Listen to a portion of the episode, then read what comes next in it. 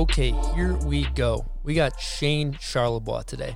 Now, I've spent countless hours with Shane, and I can assure you he is a banter specialist. He is also one of the most insightful humans I've ever met. He spent more time behind the lens filming snowboarding than just about anyone. He has thought provoking knowledge on just about every aspect of life, from cancer to gratefulness, and most importantly, his positivity is infectious. Now, before we jump into this episode, I want to remind you to check out bombhole.com. Now, at bombhole.com, you can find a link to our Patreon if you want to support us. Also, at bombhole.com is our store where we have t shirts, hoodies, all that type of stuff available at bombhole.com. Lastly, I just want to say we are loving all the positive DMs we've been getting and shares on Instagram. We really appreciate you guys. We see you out there having our backs, and I just want to say thank you. So let's get into the Shane Charlebois episode. Here we go. You are listening to the Bomb Hole. Bomb Hole Podcast. It's going to be very hot. It's going to be very uncomfortable for everybody. The Bomb Hole. I'm gonna slide down them big hills, you know what I mean, on the big, nice burgundy snowboard. All right, here we go again. We are back in the booth, back in the garage. It's an ice box today, and I'm sitting here with Stony Buds. What's happening, Buds? Loving the icebox. He likes the cold temps. And to my left, we have our guest today, Mr. Shane Charlie Bois, Charlie Boy. How you doing, Shane? Doing pretty good. I feel pretty honored to be here, guys.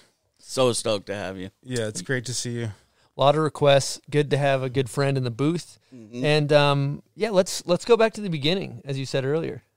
Yeah, um, you guys want to start at the beginning, right? So it turns out I was born at a young age, and uh, everything else just started from there. Okay, so for the listeners, Shane was born at a young age. Very important uh, bit of information. But if you guys are unfamiliar with Shane, he was a former pro snowboarder. He's a cancer survivor. He's been filming snowboarding now for over 21 years with uh, Whitey and with Absinthe. He's watched many careers rise and fall. And the thing that trips me out, Shane, is that you've been doing it for over 21 years and you've been to these same jumps fucking 100 times and you're still as excited as ever. Like, how the hell do you keep your eternal optimism going? That's what I want to just dive right into. Man, I never think about it like that. You know, it's um, I think uh, at some point you just realize this is not a career. This is your life, and I think um, I don't know when that happened, but um, for me, um, I look at it like when we're filming, we're out riding, and um, when we're not filming, we're out riding, and it's almost to the point where when we're not riding, we, we're going riding.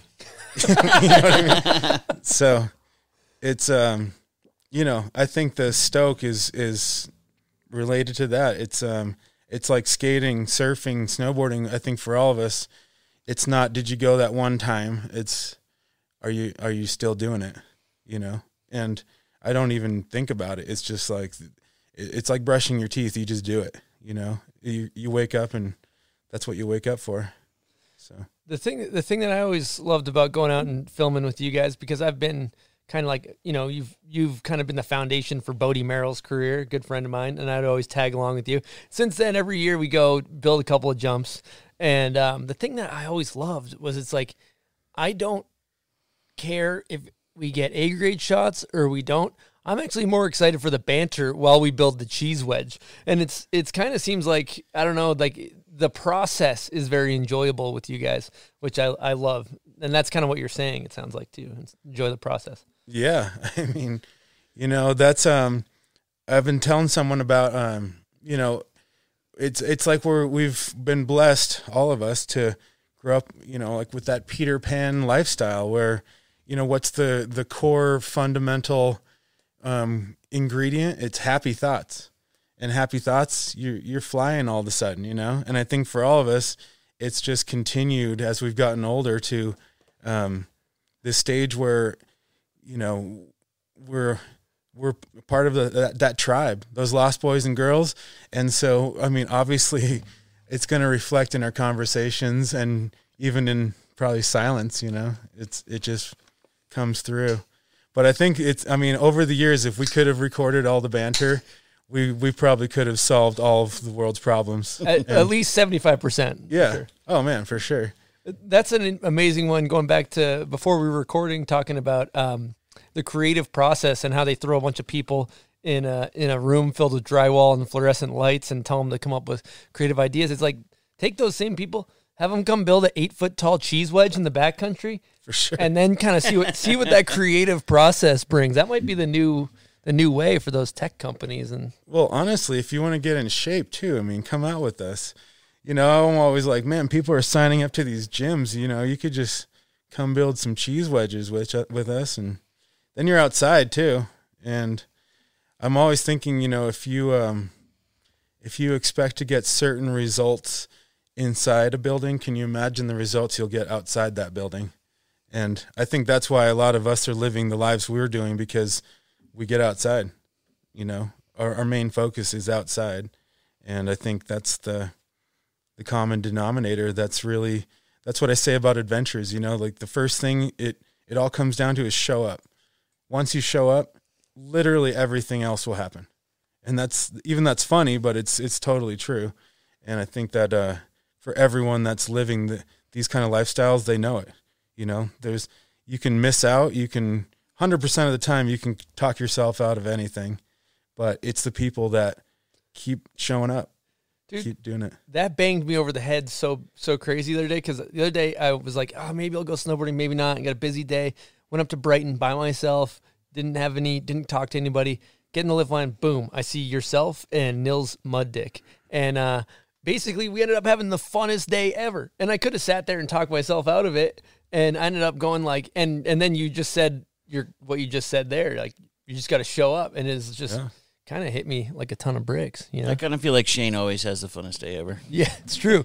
if you're with him on a powder day at Brighton, you uh, are definitely He just knows where to go all the time. Well, you know, um, part of what we were talking about with the inspiration and doing that, um, I, I'll never forget when I lived in Malibu. Um, you know, when I lived in Malibu, my neighbor DJ, he he every day, didn't matter how big the waves were or how fun it was. It'd be like, "Hey, how was it? Oh man, it was triple overhead. It was the sickest day ever." And he'd be like, "Well, you know, it's it's not like the summer of '69. That was the best summer ever. You'll never know." And I'd always be like, "Damn, dude, there was a lot of fun summers like that I know about." But um, that that kind of mentality, I, started calling people that live in that kind of past, ref, like reflective, always comparing it to the past kind of person. The summer of '69 people, and it's really funny because, I mean, I, we have endless stories to talk about the past. I mean, that's the foundation of all of this stuff. But just living there, it's to me, it's just so funny because every day you go out that you have fun and you have the most fun that you could possibly have. I mean, there, that's you're not comparing that to anything. It's right now the best time ever. And so, you know, when people say, "What's your favorite thing?" or "Where's your favorite place?" I'm always like, "Man, that's just impossible to ask because the answer is taking away from each one of the places that was the best day ever."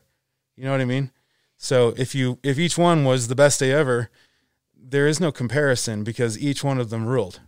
And if you get to do them a lot and have a lot of best day evers, I mean, last year I remember how many times people were saying at Brighton, "This is the best day ever," you know, and then you're like, the next day, "Oh, dude, this is the best day ever for sure," and then you know, just keeps going. And I think that's the, uh, you know, when it comes like, what is, how do you stay inspired? You just keep having the best day ever.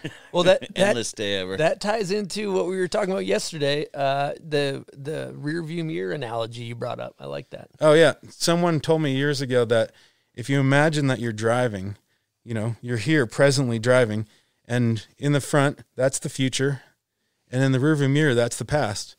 So when people, if you're driving, are staring in that rearview mirror at the past the whole time, that's a sketchy drive. You know, who drives just staring in the rearview mirror? So at one point, that balance, that connection to all of it, is what makes a good journey. You know, and I think that's the where we're at. You know, with these stories too, because like I was saying to you, I mean, it's fun to reminisce and talk about oh this and that that happened then and it's uh it's endless but um it's cool to focus on what is now you know and for me i mean it's a funny thing but it's it's like we're all like i said those lost boys and girls those peter pans that have collectively been attracted to riding boards you know? It's it's really funny because i sometimes i think in the history of the world in the history of the world if you went back a hundred years even and explained what we do people would look at you like what the fuck are you talking about? You do what you you no you do what? Nothing of it makes sense. So in that genuine stupidity is what makes it so cool. This is like a marker in the history of the world to show where we're at. That there is a society of people that go travel around to look at architecture and maybe slide it, you know, jump off of it, or go to a little bump that happens every winter by some ice formation and send it off that thing. I mean, it's so awesome when you think about it that that to me is what like I said, I don't even think about it. It's just this is life. This is, you know, like I was saying, like I got hurt recently. My hip's been bothering me. That you go in, the doctor says, well, you know, you could consider not skateboarding, snowboarding, or surfing anymore. And I'm like, yeah, I could also consider not breathing anymore. I mean, what the hell are you talking about? And that's where I was telling you guys, like, what's essential. It's really funny because what is essential? Because I don't drink coffee. I've just never drank coffee. But somebody, if they said, what's essential? I would say, uh, not coffee. But to someone who drinks coffee, that's essential shit. That shit's essential. Yeah. So no judgment here. And that's what I'm saying. I, it's just something in my life I just, I just haven't needed. And, uh, so it's really funny what is essential because to me, waking up and going surfing or going snowboarding, that to me is life. So that's essential. That's health, that's happiness. And who's to say what is your health and happiness? You know, I don't know. And that's another cool thing about, you know, even what we're doing in our lives. I mean, you know, without me, there's none of this. Without you, there's none of this. Same, our overlapping stories are just so cool. And, uh, and I think snowboarding has represented that. I mean, for me, it was always um, skateboarding was the beginning, growing up in Buffalo, but that connection, that you know, it didn't matter what you look like, it didn't matter where you came from. It was you were skating, you know, and then snowboarding was that in the winter, but it was that connection of we're just going to judge you on either you're a douche or you're a cool person, you know. and I think that's what's so cool about still being involved with that because everyone I meet, every young kid, the older crews, whatever, I love everyone involved with snowboarding. You know, it's such an unreal thing. Like I said, it's so genuinely stupid that it's also the most beautiful thing in the world. And I think we're really blessed. And I don't know, for me, it's just 100% gratitude every day, you know, and, and, you know, the bringing up the cancer stuff. I mean, six years ago, I thought I had hurt myself skating. And uh, when I went in and got checked, you know, you, you walk in that door, and I swear the you can hear about people um, having cancer or people you may know, um, you know, family members.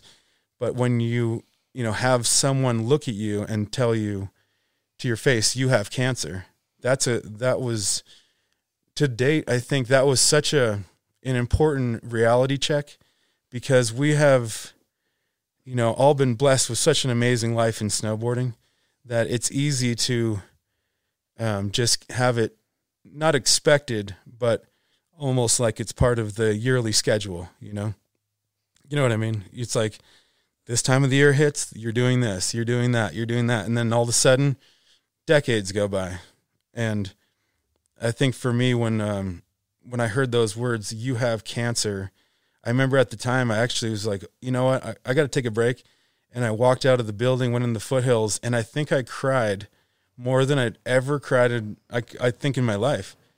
And at the same moment I'm doing that, I have this voice that, you know, that voice that can save you whenever you're in a deadly moment. You guys ever have that, mm-hmm. you know? Well, that voice kicks in. Hey, just stop crying for a sec. Just think about how thankful are you for all the things that have happened. And instead of asking for health or anything or why is this happening, I just stopped and I just looked around the foothills, you know, above Salt Lake, and I just it's like, man, this fucking rules. It really does, and it and instantly hit me.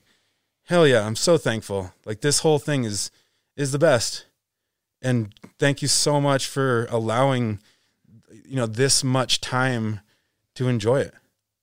And I feel like that's where we're at, even in the world right now, where, you know, some people are freaking out and overthinking things, but it, you know, it's remembering what brings us together, our connections, you know, in this story, and and what we focus on is what we see. So if we can manifest the good things, you know, um, like they say about the law of vibration. I mean, living in the the vibration of what it is you're trying to create, you know. And I think what snowboarding taught us all was every time we strap in, we're in that moment. You know, we are living the success of our dreams right there. Just doing you don't even have to strap in actually, but you know what I mean. it's a uh, it's I think that whole thing right there is is so cool because that is part of our connection. What somewhere deep inside we're all looking for this this this feeling that is so good on the brain, you know. When you got cancer, you're such a healthy dude. That must have been a huge surprise, huh? Just a shock. Luckily, it's one of those things that worked out, you know. And um, I remember um, shortly after we had all gone to Costa Rica, and um, you know, it, it surfing had never felt so good, and just that that feeling of connecting. And I think that's where, um, when I'm talking about the powers of what we manifest, in that lesson, what I realized was it's not so much about what we ask for, it's about what we say we're thankful for. You know, that's the root of the thing instead of asking and and you know like, I want that you know demands and I mean even recently I was hiking one day and I had this thought you know the best things in my life have happened only because I was in a happy thought in a thankful thought in a gratitude thought you know in a stoked level it was never from being demanding it was never from being aggressive or you know being weird or you know just any of that stuff and it's such a cool reminder to think it is that Peter Pan thing, you know? Find your happy thought and then I mean you're floating. You're floating in this awesome life. And and I think we have been really blessed because we don't have to do negative things. We don't. You know, that's really like where we are inside and what we're doing and how we accept things instead of reject things and you know, we talk about that sometimes, Chris. I mean, you know, the uh the way that the the egos will create so many problems for us that uh, you know we can't even see outside of that fog that we are creating you know and i think what's cool about snowboarding is it has always represented the the place to get away from those things where maybe we're not thinking you know because overthinking has such a great way of ruining the best things you know Man, I, this is banger, dude. You're dropping so much Guru. stuff. I'm love I'm loving what I'm hearing, and I almost want to run it back and kind of process what I'm hearing and how I'm hearing it to to just kind of like let it hit home. But I, for me, I really admire the fact that you are, like I said, kind of that eternal optimist. You maybe don't even know that's what you are because you're living it.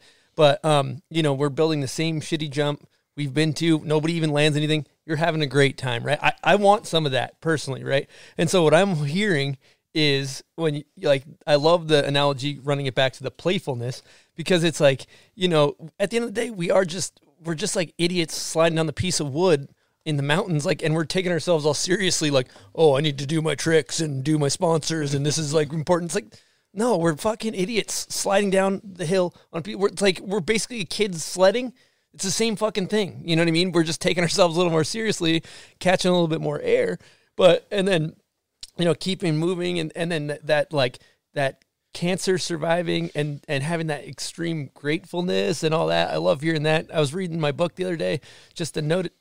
It said uh, one thing that stuck out to me. It said it's impossible to be sad and grateful at the same time. So it's like that really kind of is actively you know you're living that and i don't know i just like i like kind of being able to process these tools and and like You know that that's debatable too because um, part of my family on my mom's side goes back to Eastern Europe, and there's an old saying that Eastern Europeans enjoy their pleasures very sadly.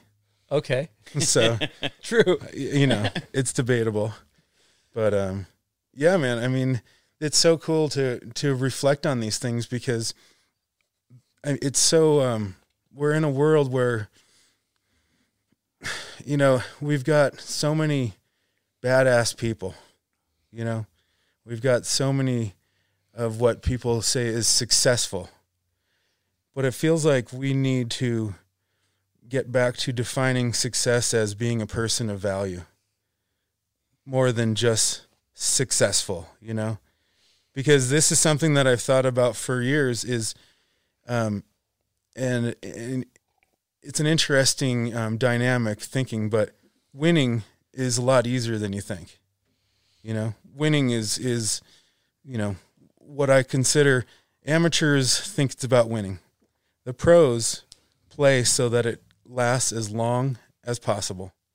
You know, and there and there's a difference there, and I think um like our we were laughing about um you know it's like the uh we were laughing about being the X Games gold medal oh yeah. person. And it's so funny because, um, you know, you're either you either have a X Games gold medal or you don't. Yeah. You know. do you have one buds because because shane and i both do I don't have one. oh you don't okay Well, you know, I mean, what did it do for your Mike life It's never Yoshida too got late. one for a photo, so maybe I'll get one. I was gonna say it's Yeah. never too late It's never because too late. right I when I had given up on that. it, it happened. That's when you got one. so So for the listeners that are unfamiliar, uh, Shane filmed it was uh, Breezy's right. Yeah. Breezy's X Games Real Snow. Breezy won a gold in X Games Real Snow. The filmer gets a gold as well. Shane is an X Games gold medalist. changed everything. Where's that? Where's that? where's that applause button? Oh yeah, It's never been the it's never been the same since. no, but so that we were laughing about that because about winning, um, you know, people put so much importance on that. But I really believe that the more professional that you are actually, you are designing a a a long term goal of playing as long as you can. You know, think about any I don't know who's the who's the longest running professional athlete that's winning, like Kelly Slater. I mean, someone like that who's Tony Hawk. late forties, yeah, like Tony Hawk. I mean, he's fifty or something. Yeah. Every time they they There's do a their handful thing, of you're just it's so amazing, amped, right? You know, and I think that in snowboarding, we still haven't seen this this actual older generation develop. You know, Craig would have been it.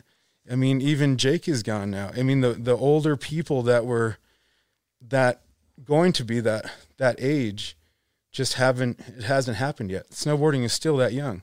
So it's going to be weird to see you know, how does it progress? Because I feel like all the time we talk about, you know, putting out more edits of, you know, history of snowboarding. You know, if I had endless money, it would, it would be awesome to start the museum of snowboarding. You know, Mm-hmm. because how rich of a history does snowboarding have? Just incredible characters. Like Whitey said, he's like, you know, Kingpin, we didn't have the best riders, but we had some of the best characters in snowboarding. You know, Yeah, for real. and it's so amazing how that that is so true. There was this guy from. Do you guys remember X Dance at Sundance? Yeah. it was like the extreme sports of Sundance, and I remember the guy who put it on. He'd always we'd be drinking or something, and he'd be like, "So, you know this this is the image," and he'd just point it at your at your face, and I'd take his hands and I'd be like, "But we're capturing this," and he'd take my hands and be like, "But it's right here, it's right here." And the funny thing is, is he was right yeah. because I remember last year when Choose was sick, Whitey had come through and he's like, "Oh, let's check some footage of these young kids or whatever." We showed him some footage, and his first thought was, "Well, I don't want to just see the riding. I want to see who this guy is. I Uh, want to see who this character is, so I know who to root for." And it's similar to NFL, NBA, anything. I mean, who are these people? There's not just a bunch of robots just doing their thing. Like, who is that? I want to. I want to know who that is. So you can know Yeah. who to get behind is and root for. That's genius. I mean, that's what what's Well, up. yeah. that's what you're attracted. we gotta too. it's got to invoke some type of emotion the people we latch ourselves onto otherwise it would just be purely statistical oh this guy has like more you know points. Uh, like i don't you don't just like somebody necessarily like, you you latch onto their their story you know you latch onto Yeah. their character. Like you know back going back to the whitey days um you know thinking about j2 tripping over the trash bags and destroyer Oh, you know and and just being like playing that role or mikey leblanc being the cop you know it's like dude the best. You filmed some of those skits, right? and not those times, but I came into Kingpin. The first real movie that I was a part of was Brainstorm. Brainstorm. Yeah. And the coolest thing that I got to say about, um, you know, well, let's go back a little bit because, you know, I had been snowboarding for Burton and a few other people, and then um, times were changing. Um, our great friend Jamil that we had all started traveling with, with Blair, Randy, Ian, John Summers, Biella. I mean, you know, the alliance, this this crew of friends that you you know, for all of us, we start with our original crew of friends. that's your og crew you're des- Yeah. describing right yeah so for us, everything had progressed to that point where success was happening all around the crew, and then um, right out of a movie, you know, on the great day that you know some people were at a contest, he's with the other friends in Truckee or in ASI, and um, and so um, what happened with Jamil was he, you know, he fell through a cornice or something, was killed in the avalanche, and I think what that happened, what happened there was, I mean, think about you. You start with the original crew, and hopefully something like this doesn't happen to them. But in this case, it was that shattering moment where you know childhood fantasies of this is going to be all good all the time um, just change really quick, you know. And um, I think in that moment, um, when I look back on it, it's interesting because we all mourn differently for things, and especially for our great friend, you know, doing something that we all love so much. And um, you know, there's no um, wrong way to mourn, you know. So everyone does what they need to do when you need to do it. And um, I remember for me personally, it made me want to um, go more into the mountains and and more into the the connection and um and I think that's one of those things that you know we're we're um we've been talking a lot more about is just um you know what you're drawn to what what is um the thing that pulls you or whatever you know and for me it's the ocean and the mountains it's that connection that um everybody tends to say I love you when it's sunny and when it's awesome. But when it's really gnarly and you really do mean I love you, like that's when you see, you know, what counts. And I think I think in those moments that's what happened to me personally. It was such a um, shattering moment to lose Jamil for all of us. And then um, just what what pulled us into making it better. And which is funny because then um not not too long after this um we were in New York just raging and um out of you know the fog of raging I see these two guys trying to get in the bar and it's like Ethan and Blotto what New York City. New York City. and it, this is really funny though because this was a, a stage, you know, when you're in a dark place where you can go one direction or another. And I remember seeing you guys, and and you're like, "What the hell?" You know, like we're we're in Utah now. You should come out. And I want to say within a few days, I Within a few days, yeah. I moved in with you. I Yeah, flew. he came and got in. A, we all got a house together that was from a insane. random chance meeting, and, and we way, had known dude. each other from back in like high school, and then beyond that, just shredding around. But to bump into him in New York City like that, that was, was- insane. That's was- some divine shit right yeah, it was there, dude. divine. And just like, yeah, you should move out to Utah. He's just like, okay, And I got to say right now that I owe Andy Super Genius way more because I flew, moved in with you guys. He moved my stuff for five hundred dollars from L.A. because he was coming to, San, Oh, really? to Salt Lake. But man, I, I got to say thank you, Andy, for Let's moving an my stuff. You know Super G. that that was a lifesaver. But yeah, that was a really interesting twist because it could have gone darker. Who knows? But um, you guys like you were, like, represented the almost- light, and yeah, you were almost you could have made a decision in life and went a total different direction. yeah. But since we bumped into story. each other, you were just like, oh, "All right, I'll try something new." And yeah, it's funny how um, sometimes I'll get hit up by kids where they say, you know, hey, uh, where'd you go to school? How'd you like end up doing what you're doing? You know, and I'm like, well, first thing to do is just to get a really solid passion that you'll do anything for to make happen, and start with that. And then the kids will send me back. No, seriously, where'd you go to school? I'm like, dude, I'm trying to help you on from my perspective. No, It- this- seriously. seriously though, where'd need you a go name. to school? Also, the Just fuck? give me the I, I love like that that openness because you see sometimes people are like so rigid and like I have to do this, I have to do that, I have to. But sometimes you get these signs like running into Stony Buds in New York in a bar, and you have to be like, I feel like intuitively this is where I should be going. I'm just gonna follow that. It's true. and and that's like you know leads you into cool places. But I got to Like say, garage. um, cool, Yeah. cool places though. But what's um, this is another segue to something I was thinking about. Um, the difference of being innocent and ignorant. Because when I did move in with you guys, I remember um, going and doing a lot of solo snowboarding in backcountry situations, um, completely, um, you know, beyond the thoughts of what I should be doing Yeah, and so it's amazing. Um, I was thinking about this recently. The first time I ever went to um, went to Alaska, it was up with Brad Schaffel, Dan Hunt, Clausen, and um, I can't remember the the other guys that were with us. I think McGregor was filming or something. We were up there, and it's funny when you're so clueless that you're just absolutely oblivious. And me and Clausen or some or Dan or something had done this like two like both of us riding these chutes that come together on a giant Alaska face and the whole thing ripped out. Giant. really. And I remember he's just like, follow me onto this high point, and we get up there, and I'm so oblivious that I'm like, this is so cool. This is awesome. This is like watching Niagara Falls, and you're in the middle, like on the little island, and and I'm just so like, this cool. is so cool. And we get down, and everyone's face is all white, just like, what the fuck? And I'm like, did you guys film that? How cool is that?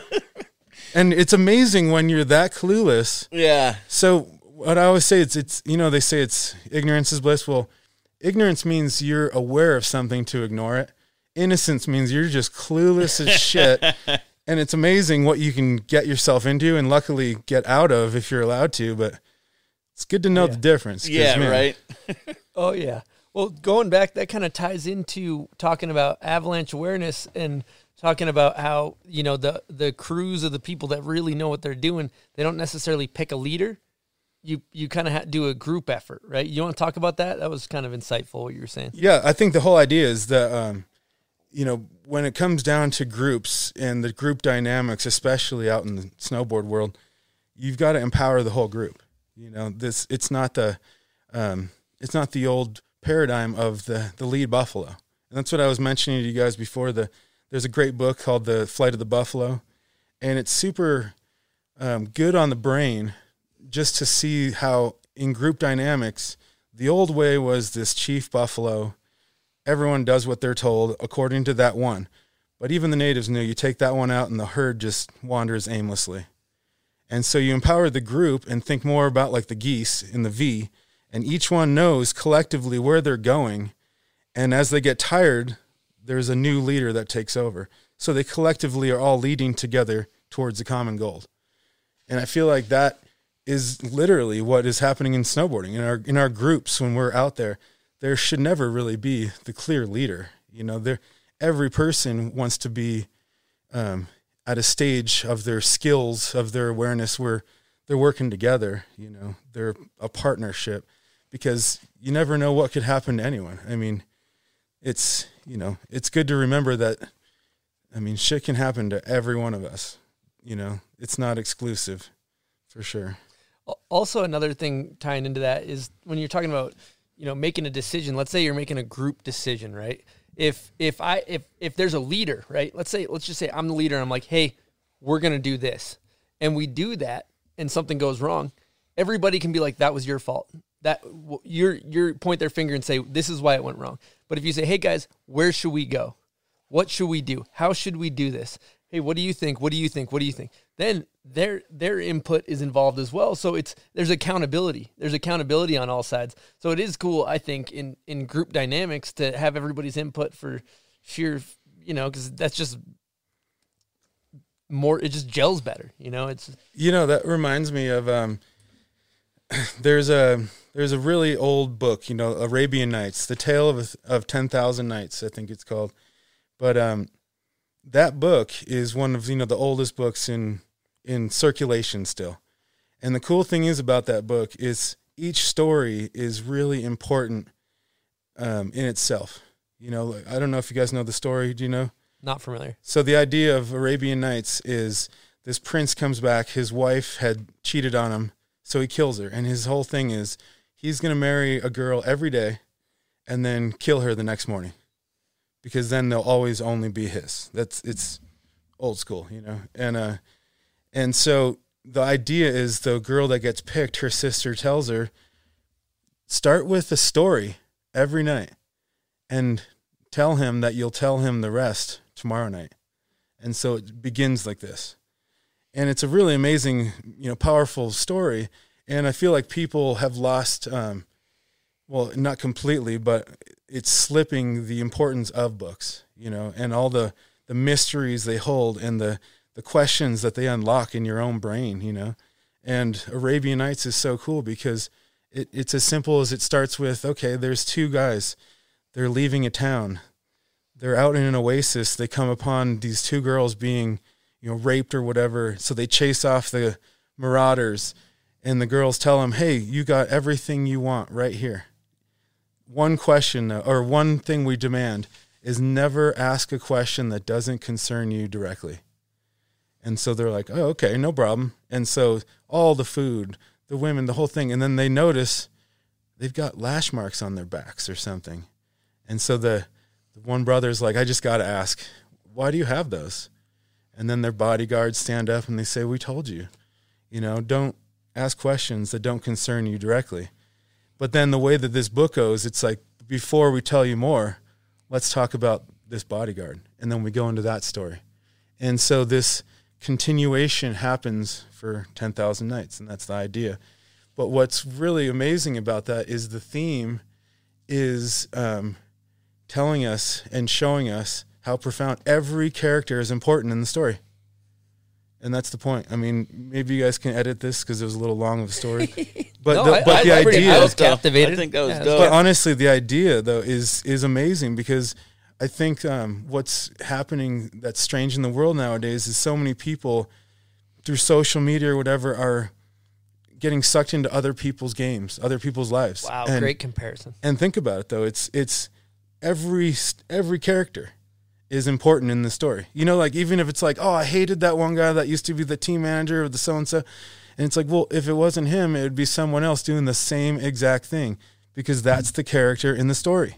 You know, and that's the amazing part Everybody's of these. playing their roles. yeah, Well, a lot of people Rules. get caught up on their self importance too, and they need to think of the bigger picture and everybody. Mm-hmm. Yeah. And Instagram like teaches you just to think about yourself, mm-hmm. promote yourself, and which is weird because you know all like the old profound messages that you know everyone uh well you know like the old profound messages you know it doesn't matter some chinese proverbs or whatever they're so powerful. And at the same time um, what is social media doing? It's the opposite of what these things were trying to teach us. Yeah, because i read one the other day i was randomly somewhere saw it written on a wall in a downtown i was in california somewhere. Bathroom stall. Yep, bathroom stall. But um, no, but I saw this message that said, "Never impose your importance on anyone." I'm like, wow, that's some powerful stuff, you know? Because probably when you're a samurai back then, you try to be meager, and that way, you know, you're the most ass kicking guy around, but you don't look like it. Because if you look like it, everybody wants to test you. Mm-hmm. And so I think it's funny because social media, what's the whole idea? Let me impose my importance on you, like hammer it down your throat every single day, you know? That's basically what it is. It's it's almost encouraged. it's encouraged. It's not just like it's not just. It's like that's what's favored. Is So this is a funny thing. Going back to that talk, topic of we need to redefine success as being becoming someone of value. Well, nowadays it's weird because success is based on two things. It's typically shamelessness and delusional mentalities. So you think about how many people you could go down the list that are literally successful because they're totally shameless and they're totally delusional. You know, it's a crazy thought. But, you know, these profound things that you read from times gone by of these like ancient people that knew some stuff, it's weird that it's completely the opposite of what we're being flooded with every day. So it's interesting trying to balance that because I'm like to me, like I was saying to you guys before, I don't care if anybody knows my face, if anybody knows who I am. I'm content with being the person that helped others to do these dope things. I think that's a great, you know, identifying moment for myself. You know, at, at some point when I was like, holy cow, it's so cool to help others make their dreams come true. And it's kind of like that Lost Boys and Lost Girls thing again. Once you can fly, you think you don't want to spread that? I mean, you want to share that with as many people as possible. And so for me, you know, it's not about, oh, I root for the underdog or whatever. It's like, I root for everyone. I want everyone to have the best time. I want this thing shared as much as possible because the more people that are flying, that means the more people that are living happy thoughts. And that that is the most infectious, amazing thing you could ever spread, you know? And so that's the whole idea here. It's weird that in these times we've got the social media, the shamelessness, the delusional programming. But if we can balance it, you know, it's like for myself, if you're going to talk, say something that people are going to remember. Say something that people might want to write down. And it's because it's typically just sharing something that I learned along the way. It wasn't I made this thought up, you know, that that, that insanity. It's just, hey, this is worth remembering this awesome idea and then sharing it, you know. I remember um, years ago, Mikey LeBlanc goes to the Zen Center and going there to date, I, I think is I remember you telling thing. me this directly. Yeah. It's insane. I mean, hour and a half, you just sit there, Indian style, don't say anything. The hardest shit I've ever done in my life is sit for an hour and a half, Indian style, and not do anything. You know what I'm saying? And it's crazy because I remember at the end of that, the the guy, the Roshi or whatever, any questions? Boom, yeah. So why aren't we just like maybe finding you in the woods, you know? Instead you're in a building, you're doing all this stuff. And he said, That's a great question. I actually lived in the woods for seven years or something. and then I had a revelation that if you don't share these things, then it's rather selfish. You know? Mm, and that's Wow, such a cool bombs. such a cool motivator though when you realize that that this is and you know it it really it's it's amazing just the power you see of when you share these things that we are living with others and then see them soaked that is unreal. You know it really is. Like you can have the best time yourself all you want but when you take someone somewhere cool and then you see them tap in and just so amped you're just like oh my god sharing is so rad. And it's so simple. This, and the same thing could be said for anything, whether it's ideas or happiness, or even even take take a financial. Let's just take money for example. You have all the money in the world. If you live by yourself and you got nobody to share it with, doesn't fucking matter. Yeah. you're like just you know by yourself. But going back to Mikey, that's uh that we're gonna segue into the guest question, which is from Mikey LeBlanc. Now the guest question is presented by Salomon Snowboards. So lately, I've been riding a bunch of different Salomon boards. Uh, I normally ride the six piece, but I've just been trying all the boards in the line, and I'm riding the Huck Knife right now. And it's a 155 mid wide, and it's kind of like your perfect board if you're looking to ride park and some powder. Really good park board. Um, but I've just been having an absolute blast on the Salomon Huck Knife. Highly recommend it. Now let's get into the guest question from Mikey LeBlanc. Hey guys, this is Mikey. Shane, my question for you is about my favorite quote uh, of yours. I mean, I have many, but this one is the one that I've repeated hundreds of times, literally, to other people. Um, J2 was there, I believe, so was Andy Wright. And basically, we were you know, talking about filming. It was cloudy, and one of the riders like, "It's cloudy, blah blah blah. I don't want to go up." And you were like, "You know, it's always sunny above the clouds," and I just love that, man. Um, I think in the context of it, you were just trying to motivate the crew, but the bigger message was there too, which is something I'd like to hear you chat about. So anyway, love you, dudes. Bye. Incredible human, Mikey LeBlanc. Yes. Mm-hmm. It's always sunny above the clouds. I've heard you say that one It for is. sure too. Yeah. It is. It's a, it's a fact. It's science. True Honestly, story. that story that Mikey's talking about, we were at his house. Um, Gigi was in town, and Twos lived with him, and um, it was just like every other morning. You know, like uh, you never know what you're to get. You just got to go. Like I was saying before, you got to just show up. Well, it's funny because it, you know those inversion days where it's so crappy. Yeah. and it's, it's just like this day is written off. And I want to say it was Twos that was saying we shouldn't go. It's totally blown out. And Gigi's in town for only so long, so it's like let's go. Who knows? That day ended up turning out to be like a really, really sick day. That you know, shots were used, the most amazing things with Gigi. I mean, it's hard not to get something rad with him. But the whole point was that it was sunny above the clouds. That And so- classic Salt Lake inversion can trick you. absolutely sunny above the clouds. So, but it was it was that I think. I mean, how long have we known twos? You know, I mean, shit, since being a teenager. Um, with him, the banter was always real, and he would he would argue with you to agree. Mm-hmm. You know what I mean? Just just to make it, you know, last. Just to keep the banter going. It didn't matter, but um, but yeah, I mean, with Mikey, Mikey and twos, I mean, we had so many cool adventures. I can only imagine the, you know, the things that we learn from each other. It's unreal, and I think that's the the best part, you know, because I mean, gosh, when when twos passed away, I think that was, um, one of those moments.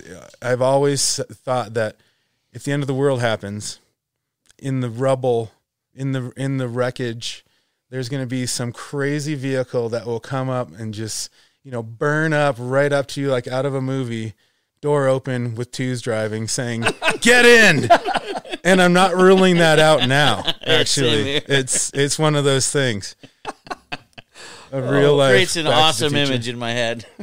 Incredible. Um, well, we have a bomb hole first, uh, first time ever on the show. Uh, yesterday, um, we went and filmed a skit, Oh, and we are going to play it for you guys right now. Um, it's mainly starring E Stone boarding, and uh, here we go. Ready, big dog? Oh yeah, you got this, bud. You got this. Do we need a countdown? Yeah, bud, I got you right here. Drop it! Three, two, one. Oh shit! Hey, buds, you all good, man? Oh, I'm good, dog. What a rush. Wow, absolute Wow. masterpiece, edited by Shane. For those listeners, it was uh, it was E Stone strapped in. He goes down a rock ride. It's actually a dummy that we sent down there, and the clip is amazing. no It's- Easter stones were hurt in the filming, making of this edit. Keystone full part full part dummy Coming soon. Uh, one other thing I did for the pleasure of the viewers is I actually took that clip and looped it of the dummy crashing, oh. and it was like. But mind you, when we recorded this yesterday, we I was on the ground. You know that like rolling on the ground crying or whatever people like use that term. That was actually what we were Oh doing when we sent the dummy down. Here's a repeating clip of the dummy ragdolling down the hill. Oh shit! Ah! Oh shit! Ah! Oh shit! Ah!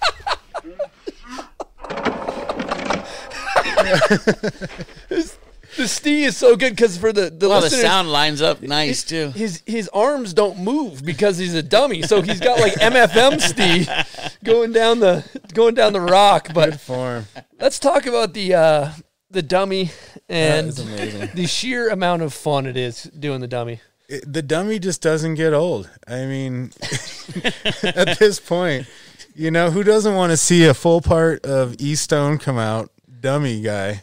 I mean, come on. That's Going dummy. Well, uh, you know, I think the funny thing about the dummy is it's it's going back to just having fun with this stuff because I mean, I remember remember when like Huffman threw his board off the big cliff back in the day and you Mm-hmm. just see it flying through the air. I mean, it, it doesn't matter. You know, dummy flying off, just stuff flying off. It just throw stuff off of high places. And it's Entertain cool. us, you know? Entertain us. I mean, come on, what are we doing here? well, the one dummy clip that I absolutely loved that really got me hooked on your your dummy ideas, and this is an idea that we're we're always building backcountry jumps, talking about shit, and it's like, oh, it's a cloudy day, it's really bad conditions. We should build a dummy today and film a skit. But the one I loved is there's one you did with Mikkel Bang, and the dummy ri- goes to ride under a fence and just runs into it. it's so stupid, but so amazing. And he's an incredible actor. Oh, he's good. I actor. mean, if we need to start maybe an Oscars for snowboarding people because some of the skits people do. I mean, come on, man. There's some good ones out there for sure. But yeah, I mean, um, when you say that, it, it reminds me of um, back when we did, you know, flip side and stuff. We would just get into such these crazy modes, and Marco was just the best, hands down. You know, Marco was like his acting level. Him and Mikey probably are some of the best, and uh, but we did the Black Eagles yeah. skit and just went around Haines and filmed crows as Marco was acting like he was this guy, like, here we are with the Black Eagles. And, you know, just ridiculous. And that's what we do when we're Those on were those down crows, days, you though, know. man. Those, are are huge. big, big crows and Yeah. Haines eating all that Alaskan trash. And uh, honestly, we should give it up to Haines right now because you guys know that they've been hit really hard with the weather and like the mudslide that took Oh, out part of the town. I didn't hear that. Yeah. I didn't know if anything about that. anyone When hears about this? this, like right now, Right now. Yeah. But um Haines needs people's help, so donate, find out. The town was affected Oh yeah. by a slide. Which is I mean, think about how many t- people spend great time skiing and snowboarding there. Yeah. Those people are awesome up there. So if you can help out. Wow, that's crazy. We'll Yep. put a link yeah, put a link in the show to notes uh, something that can help. because this yeah. will be uh, quite a bit, few weeks I'm after. sure they'll still this need study, help. Still. I'm sure they'll still need Like help. what they Yeah. showed when I from like Seba from those guys, I mean full on like tearing out the roads. Wow. Yeah. It's pretty Well, insane. I'd like to uh, pivot for the sake of time and keep moving. That's right, I said pivot. Pivot. Yeah, listeners uh, say uh, A lot of dude, we've been getting a lot of support. they uh, they're Don't- pro pivot. Don't stop using a lot of the people word are pivot. pro pivot. So um, Where do you want to go? I'll tell you where I want to go because you look at snowboard, our world, our, our world of snowboard filming or, and video parts and these movies, right? You've been doing it for over 21 years. And you see over the years, there's all these different crews and you have your, you know, different, it's very clicky. You know, you're certain, you know, for people that are unfamiliar, you really only go out with your people that are in your same movie and it, you can't really bring other people with you. It's this kind of like clicky thing for the most part for most people. And the thing I've always admired about you guys is that, you know, I'd be friends with Bodie and I'd be filming for Videograss. Nobody in VG's hitting a jump. And you'd be like, Yeah, you want to come build this jump with us? Like, no problem, I'll film you. No no no biggie. And the the, the common theme of, you know, inclusivity is is incredible from you guys in a lot of ways. If you're, you know, friends with one of the riders in the squad, yeah, bring them along. And I, I think a lot of people preach inclusivity, but they're actually clicky as fuck. And it's like, it's really So true, it's, dude. It's like, oh, we're so inclusive. It's like, And no, Shane is like the leader. You're actually inclusive, and Yeah. you know, so Well- I, I I just had kind of admire that trait, and I had to say that. Well, Right. thanks for saying that. I think honestly, um, people come around. You know, it's Uh, I've often found, you know, for ourselves, we we live here in Salt Lake. We didn't grow up here, and for that kind of person, it sometimes lead to being more open to other people outside of your immediate circle. It's easy to grow up in a place and just remain in your circle, you know. But um, I think at the end of the day, the beauty is in our connections. And I mean, if people are having fun, you don't want to be around that. I mean, that's kind of the way I look at it. And if people want to have fun, it's like, come on, man. Like I was saying, I love linking up with whoever wants to get out there and do it. And I think about this a lot because, you know, I'm far from perfect. Believe me, it's the, I've had moments where I'm frustrated with people, but I find that um, over the years, it's expectation. The reality is, it's expectation versus gratitude. You know, and and I think that the more your expectations grow, the more you get let down. The more things don't work out how you wanted them to be. But um, and I think um, the click thing is a is a is a you know that's the beginning for everyone. But once again, when I say look look around right now at your friends, at the people around you, who's going to still be riding with you in 20 years? You know, be honest with yourselves because we don't know. Most of the things we are learning are the things we don't know. We don't know. So we don't even know right now the question that we're going to have in five years, you know? And so that it's really weird when you go all of a sudden you're 25 years later and it's like, who's still in your crew? You know, and if you're not open to the world, you're going to be in that summer 69 guy thing, just telling everyone how it was. And that's a really sad story, you know? And you know, they say it's easier to make a sad song than a good song, like a happy song. So, like I'm saying, it's just like we don't get better at stuff to take the easy path, you know? In snowboarding terms, who's getting better to go take the green run, you know? That's just not happening. We we were constantly trying to get better and um recently um I was talking to Russell Winfield and and he, he said the best thing ever. I mean, if people just focus on being a good person, everything's going to be fine. Wow, it's so simple, so profound. Give Russell an air horn. Seriously though, thank you for saying that too, Russell. Because, like I'm saying, that that simple, simple thing, no matter what you believe, what you are saying, all these details, if you're focusing on being a good person, everything else is gonna work out great. It's just that simple, you know.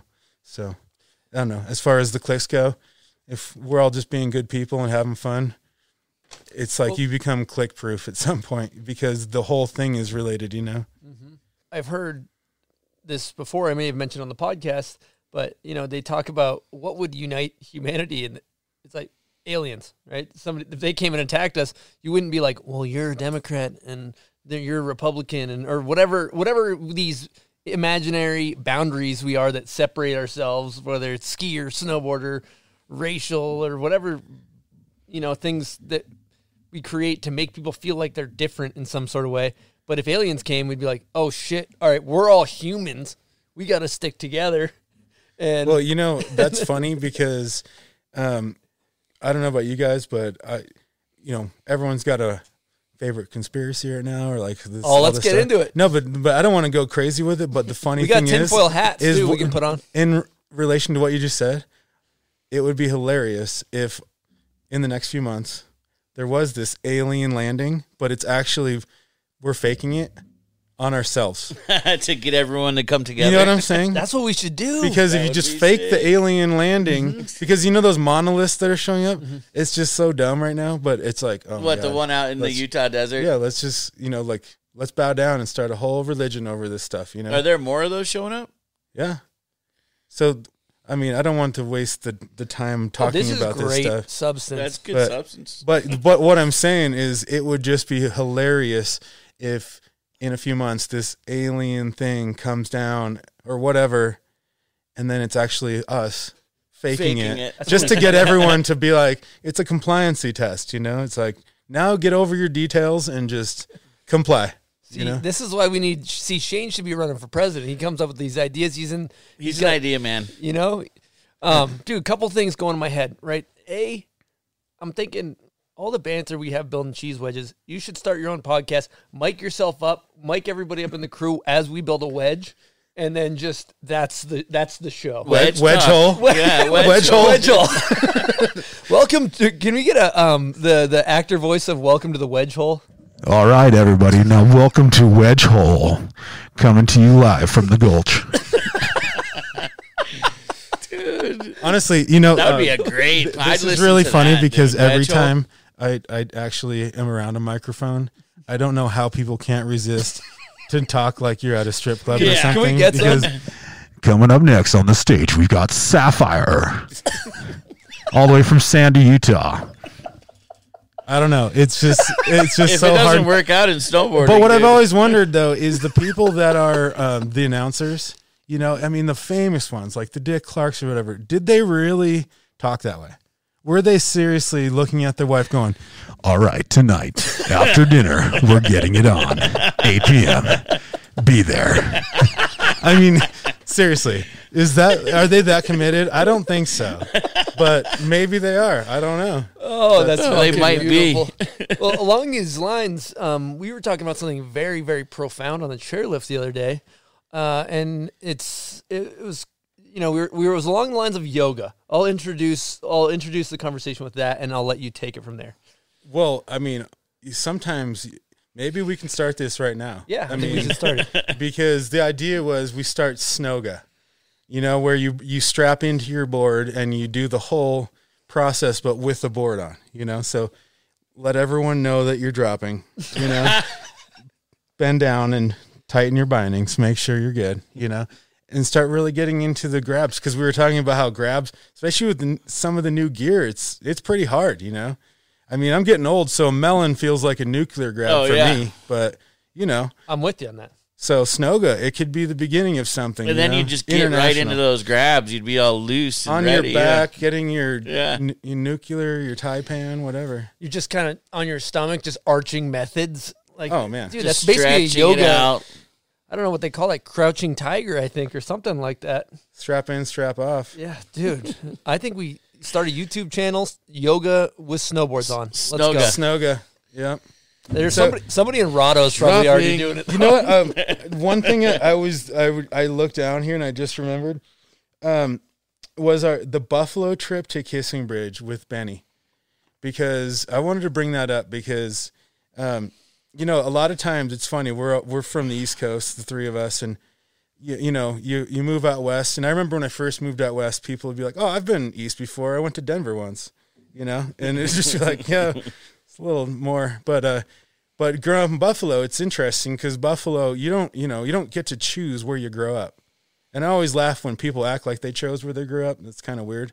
But you know, you just you work with what you got. That's a great point. I never thought Yeah. about that. So it's funny um, when I think about um, us going back to Buffalo for snowboarding purposes because when my friend Blair and I left, you know, back in the day to do the Green Mountain Series, move to Vermont. I mean, we might as well have been saying we're going to Mars, you know? Yeah. Because everybody in the school, from principals to teachers, are like, you're going to have to buckle down, man. This is not going to work out. And right now, I mean, this is, um, I mean, 28 years later, and it's been not working out for 28 years. So it's it's pretty fun how that works. But um, I remember that um, we went back to Buffalo, and it was such an awesome crew. Mikey, Benny, I mean, the whole thing. And what I remember was, you know, being from Buffalo, um, you just are a product of your environment. But um, showing up there it, at your home resort, Kissing Bridge, New York, I mean, it's it's hilarious. But I remember um, we're like, hey, this is cool. We're back. These guys will be stoked. We walk in the office. The guy, it's like walking into your old principal in high school because we used to get in trouble all the time at the resort. And so walking in, it's like, hey, man, good to see you again, you know. And I'm not going to say his name here, but I mean, the guy is just as obtuse as he was when you were like a, a teenager. And he's just like, do you guys have a business card? And it's like, man, I can show you on the web every one of these people, you know, and the reason why we're here. And he's just looking at me and just kept on saying, if you don't have a business card, I, I just don't think it's real. And it's just like, and I'm like, Mikey LeBlanc, let me like just Google him and just show you. And the guy would, he just would refuse. It was insane. And so I remember sitting there and since I've moved out west, I think I became a more rounded out Buffalo person, you know? And so in that moment, it, it's funny how it kicked in. And I was just like, you know what, man? You are the exact reason why I fucking moved from places like this. and you are a total joke. Like you are refusing to even learn, you know? And I think that it, it just hit me so hard. So I remember just being like, fuck off, man, like to his face, you know, welcome back to Buffalo. And we walked out and the head of security goes, what did he tell you? And I was like, he said, get the ladder and let's do this. I remember this. and dude. he literally helped us and we went and got the shot. We got a shot of Benny And- jumping off the roof. Yeah, it was the sickest shot. And it was so funny because it was like, you know what, man? Fuck you, dude. I'm from Buffalo. And then we stole the like I'm I'm only asking you to make you feel like you're involved. you know what I mean? Come on, man. Let's be I real totally about this forgot shit. about that, dude. Your buffalo is showing a little bit there. But it's oh. those kind of moments That's that are really incredible. funny to remember. So what did this Yeah, the security, what did security he guard say? helped us get the ladder set up. We were said, on the "Go right roof. ahead." I, re- I remember people were, I think heads were rolling after that. 'Cause there was a bar that was open right there. Well, everyone else is so awesome there. Yeah. Yeah. Oh well, you know that's what's Mikey, funny yeah. is, I mean, do we even tell that story? Sure. I mean, yeah, that's where Mikey stole the toboggan. Yeah. So it connects to another It, episode. it literally, as a bonus. so yeah, that is where the tobogganist came from too, and that's what I'm saying. It's funny when people try to fuck with you and you're like, dude, I'm from here. Come on, we're just trying to be nice, you know. But I think a lot of listeners don't even know that you had such a good, extensive snowboard career before filming too. Well, you know, uh, speaking of Kissing Bridge, the first park I ever designed, this is really funny, 1992 or some shit. We had an 80 foot handrail Really? in that park. In the they park. were insane. They were like, You want to design a park? It was like, Yeah, let's design a park. 80 foot rail. There was a mound that had a sh- like a fly off, like at the end rail kind of deal, off like a 10 foot mound that sent you to the flats. I mean, it was so deadly. Honestly, if we had that park now, people would be like, "Damn, this is this, This is pretty legit. gnarly." yeah, and you guys had it back in the eighties, late eighties, Oh, early nineties, early nineties. But that that is so funny to think about. But you were a sponsored Burton rider. Yeah, And you uh, didn't you have a subscription card in like Transworld for like a decade N- and snowboarder or snowboarder? Yeah, for I over mean, a decade or It's probably the right? pinnacle of my career. Yeah, dude. No, but it- Decades a, that's a like Dude, like a consistently decade. in print every issue. It might Every still, issue it for might decade, still be in there. I don't even know, but it was forever. Like I think it was a solid ten years. I think it comes out in next year's snowboarder. So uh, I'm gonna get into a Patreon question from Angus Trinder. And uh, he writes to you, Shane, with films now being released on YouTube and other digital platforms, do you feel the traditional way of producing films is becoming a thing of the past? Good question. Um, Thank you know, you, I'm Angus. thinking, um, yeah, that's a good question, Angus. Because honestly, I think things are progressing where, um, for example, movies.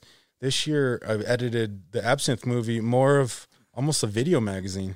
You know, because this year was tough for everyone to be together, and in my mind, I I always loved the video mags, the four in one video mags. The you know the skating that was insane. And what I liked about it was you never know what was to be next, you know? And um, if you compare it to music, you know, you can make an album or you can make a single. But if you make an album that all the songs sound like the single, you might as well just make a single. You know what I mean? So I think that if you look at those two differences, what we're doing here, we're creating media, we're capturing each other, the Stoke, whatever it is.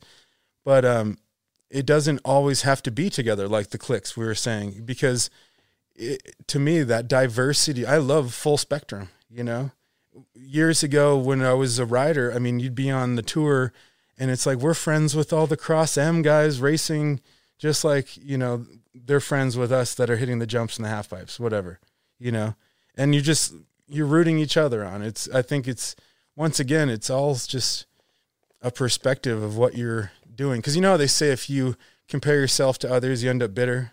But if you compete with yourself, you end up better. I feel like that's the root of this whole thing. You know what I mean?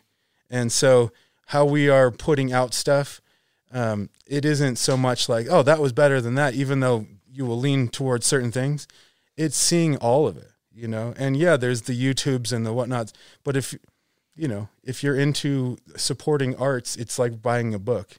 Yeah, you don't have to buy the book, but you'll be stoked if you buy the book, you know? And I feel like right now we're just learning different ways that we can repackage it. and It's funny that there's a saying, the farther you look back in the past, the more you can see the future. And I feel like, I mean, there we are years before Transworld in the 90s did video magazines. And that was such a cool thing because you'd be watching, oh, there's Peter Line. And then all of a sudden it's like, and then they're, they're in New Zealand. And you're like, whoa, it's sick. Another crew right here. But it's all over the place. Then you're in Pennsylvania, you know, and it's like, oh, cool. And I feel like maybe that's where we're gravitating towards, you know, because we like magazines because we're old school. But you know, magazines are broken. You can't really zoom in, and when you tap them, they don't do anything. You know, it's just the the feed never changes. It's weird, you know. So I think that the movies, it's it's just creating more of maybe more of like not news, but a video magazine where you're Yeah. capturing that stuff. I love video magazines. Especially, yeah, you can document this snowboarding all over the world and show every side of it. And Yeah. And if you're into something, go that direction. if you're into something, you're gonna watch it. Yeah. I mean, like I love surfing, skating, and snowboarding. Every time there's a new movie out, I'm like, I'm You're watching watch that it. shit. Yeah, so you're gonna Love watch stuff, all the you know? Take in as much of it as you can. And at the same time, um, I think what's really growing is that character development, like we were talking about. Mm-hmm. Because now it's like cool that those group of kids that all kind of look the same from the outside, they can now become individuals because we're allowed to see in. You know, it isn't just shot and B clip, shot and B clip. It's like, yeah, we've seen that, but I want to, you know, feel like I'm missing out, or I'm like, I want to be a part of these people. Yeah, and I want to know? meet these people. because I was gonna say like when we used to do Flipside, um, that I felt like was was actually getting into more stuff that leads to that interest level where it's more than just Roman is really good and he does tricks. It's like, oh, now we have an idea of who Roman is or JP Solberg. yeah, let's get to meet you these know? guys. Yeah. And once you meet them, you love them, you know, and that's where I think that that connection really grows. Just like bands. I mean, if you see someone that you love snowboarding or skating or surfing in person, I mean, it's, you're done. You Yeah. know, it's like, You're oh, hyped. that person is the best ever. Yeah. You know? So I think the next connection is that video of them and then allowing them into their lives. You know, it's such a different scenario. Um, I was going to talk about the first time I moved into um, Burlington, Vermont. I moved in with the Burton team manager at the time, Mikey Lavecchia, and it was it unforgettable that literally it was the that very night or the next night. He said, "I've got two sponsor me tapes, and check them out." First one was a little kid from Mammoth who was ripping, and Jeffy Anderson. And I was like, holy shit, this little kid is so sick, you know? Obviously, yes. And then the second person, and I remember to this day, I wish we could find this, Jason Brown from Salt Lake City, Utah. Wow. And I was just blown away. I remember going, what? Where is this? And he's like, oh, that's Brighton and that's Snowbird. And I was like, oh my God, I'm going there. This this is insane. And Just it, to looking at his date, sponsor me tape. sponsor me if we could have Jason Brown sponsor me tape right now. We'll have to The sickest footage of Snowbird and Brighton. Nobody around, just sending cats to like neck deep pow, you know? And it was just like, damn, I'm going to Utah. Wow. for sure. Right in from Burlington too. That's so cool. That's a perfect. Uh, that's a perfect segue into a little part of the show. Buds, you know what it is? I think it might be named that video part.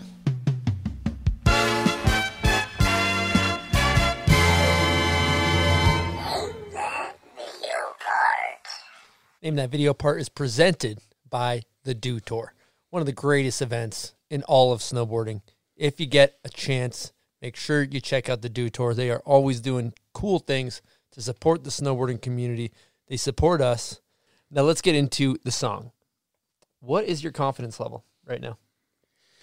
Honestly, um, it's been such a long summer of editing. I would probably fail um, remembering what songs we used for our movie this year. Okay, so we need a zero through ten number. Um, negative 10. Wow. That's our lowest ever. I, I like to surprise people, you know, Negative 10. lower the Negative 10. expectations. All right, negative ten. Here we go. Now that the K's in place, where the sea used to be, it seems that I'm How long do we wait until we guess? We're gonna listen to this one for a second. Yeah. Can see the imagery. you can. Yeah. So negative ten's gone up. Yeah. It's always good to lower the expectations, you know. But that would be Mr. Jeff Anderson. That's correct. Absolutely. From which movie? From the last one he was in. Yeah, th- But uh that would um the heart melter. yeah, that is that is an unreal moment for sure. It's pretty crazy. That um the Jeffy stuff, you know, we could go into that for days, but uh, um, there are certain people in your lives that uh, I think you know you have um, almost a seamless connection with. Um, and Jeffy was one of those people that you didn't even really have to speak. And my mom always said, you know, the best words are the ones not spoken. And I think for you know close friends, that's kind of the connection. So um, Jeffy will live on forever. You know, they say you live as long as only as long as the last person that will remember you. So that's why we keep keep them in the conversation. I love that. I love that. How do you remember all these Shane-isms, these quotes? Um, it's I've got this thing in my Special. ear, and she's out in the van With the telling me what to say. All throughout everywhere you go. Yep. He's got a team in the van like This is a perfect time to queue up, and she reads the quotes. Behind every great man, there's a smart woman in a van that's talking into a microphone, telling you what to say. So Okay, well, we are still in name that video part. Oh, we are. So uh, this is song two. It's for the listeners. At this point, you guys know the drill. Uh, Shane, I know you might know this one, so don't say it if you do. Here we go.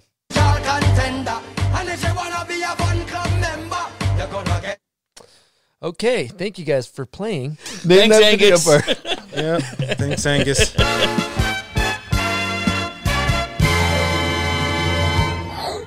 Coming up next, we've got Sapphire. So, uh, I have a Patreon question for you, kind of along the lines of video. And this one is from uh, Sean Fitzpatrick. Knowing that every filmer has done this at least once in their life, what's the most important clip you've ever lost or accidentally deleted? Excellently. Accidentally. Oh, you know what? Um, luckily, I could say that most of the important ones have worked out. But um, I've got to say, if I'm gonna top of my head, Brandon Ruff hitting the Ruffinator. Oh, no, that's a classic I Yeah. hear about. I couldn't the time. fucking believe it. it was like the most legendary story at Brighton. Brandon Ruff flew off the Ruffinator and did that. You And- shot that and lost it. Well, no, we went back just to clear up the legend, and he stomped it again. But the it was so cold. I was up on the ridge and I was shooting film, and when I went to put it, it was in pieces. Oh, And it was so cold it froze the No, film? The film the froze. legend was repeated. I mean, how crazy is that? It's like the legend is beyond belief, and then you go back and do it again, and the freaking film broke. So I'm gonna go right there. Sorry, Brandon. I, that's that's it. Twice. Like your mom said, uh, some shots are better left unseen or unspoken. She said words. Well, the legend is bigger if nobody's ever seen it. Yeah, and you true. can see it from the chairlift. For those that are unfamiliar with Brighton, it's this like double cliff drop, kind of cascading, and it's just it just sticks out from you a couple ridges over, and um, there's a rough in there. You know, you s- going yeah, up every crest. mountain has their local And- legends. and you know? this is kind of that's the, sh- the way you know that's the way it was supposed to happen. I think. It's true. I didn't know that story about that. That's really yeah, cool. that that's the one that got away. But There's always that one he for did everybody. it twice. So I can't believe the film froze. I didn't know that was a thing. you know, well, you know that's what happens 90s sometimes. I mean, problems. Those film problems. You know, it, I've always compared it to um, filming. It's like painting in a dark room. You know, you don't really see what you're doing, but later when you turn the lights on, if it works out, you're really stoked. You're really you know? stoked, yeah. So just close your eyes and swing for the fences. Most of the time, it works out. Yeah. You miss 100 percent of the shots you don't take, actually. So Wayne Gretzky. So this is a Boston story. Brainstorm, uh, Mikey's part. Um, we filmed the the bar scenes in Boston, and um, this, you know, I've I've shared this with a few people before, but um, it's interesting where we find um, some of our um, lessons from, and I've often found that um, sometimes street people deliver stuff that is way beyond, you know?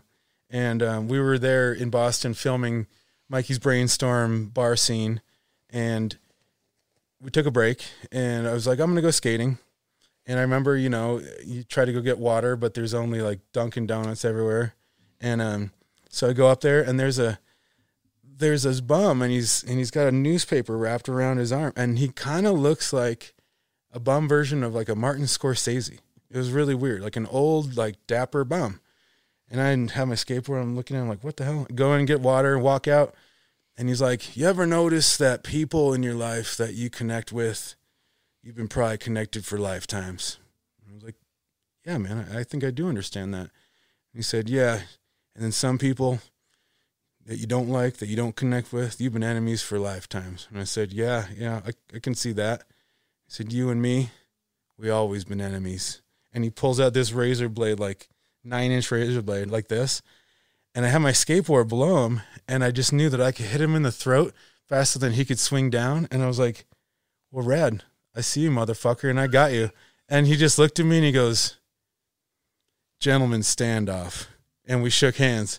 And I always remember thinking, what's really weird though is it was That's like it all crazy. it all made sense though. And I was like, Yeah, I see you for sure, man. But I've never forgot that. And I remember even leaving that situation thinking, what's weird, you know, because I do believe that part of this blessing of life is that we don't have to go around hurting people. We can communicate and deal with things beyond that, you know. People that are quick to be the Cro-Mag and the Neanderthal, boom, boom, boom, boom. When has ever there been a beating that made you change your mind? Do you know what I mean? Have you ever really got beat up to the point where you're like, well, damn, you know what? I was wrong and that person's right. You know, it just doesn't happen. And, and I think we need to remember those things, you know, and, and it, it also thinks, makes me think of you guys because our connections, you know, like how many lifetimes have we enjoyed this? And this time we get to go do this stupid thing called snowboarding all the time. and we get to go do that and, you know, have, you know, snowboarding problems, you know? And, and I think that is so amazing because, you know, we're at this stage where, you know, you're talking about the clicks or whatever. As long as people are passing on this amazing idea, then we're we're doing great. You know what I mean? It's it's that whole thing of um, it's like the like the people from India will talk about this is the samsara, the realm of suffering. So we're born to suffer. So if we're not suffering and we're all dealing with something, but if we're helping each other to enjoy this, that is the best magic there is, you know. And that's I shared with you that thing. Um, the definition of kindness is sharing your strength instead of pointing out other people's weaknesses. I mean, come on. If we do that, each of us, and exponentially, we are going to have a society that is what we want to see, you know, and it's that simple. Show the world the world you want to see. And, and I think that that moment in Boston really will never go away because yes, we identify instantly the connection in someone. I don't know about that person or I like that person, you know, but it's how we direct it. It doesn't have to go to immediate boom, boom, boom. It can go to something else. Gentlemen stand standoff. We just learned something from each other. You know, we don't like each other, but doesn't mean we need to do this. And and that's huge. You know, it's kind of um, like debating right now. How debating's been lost. And and I I still think that you know um, it doesn't matter what subject you're debating, but in old debates, the idea was you always had to do both sides. And in doing both sides, you learned from each other. And there's the old samurai thing that says the moment you can defeat your opponent is the moment you love them. And so the moment you love them, you don't want to defeat them. You want to help them.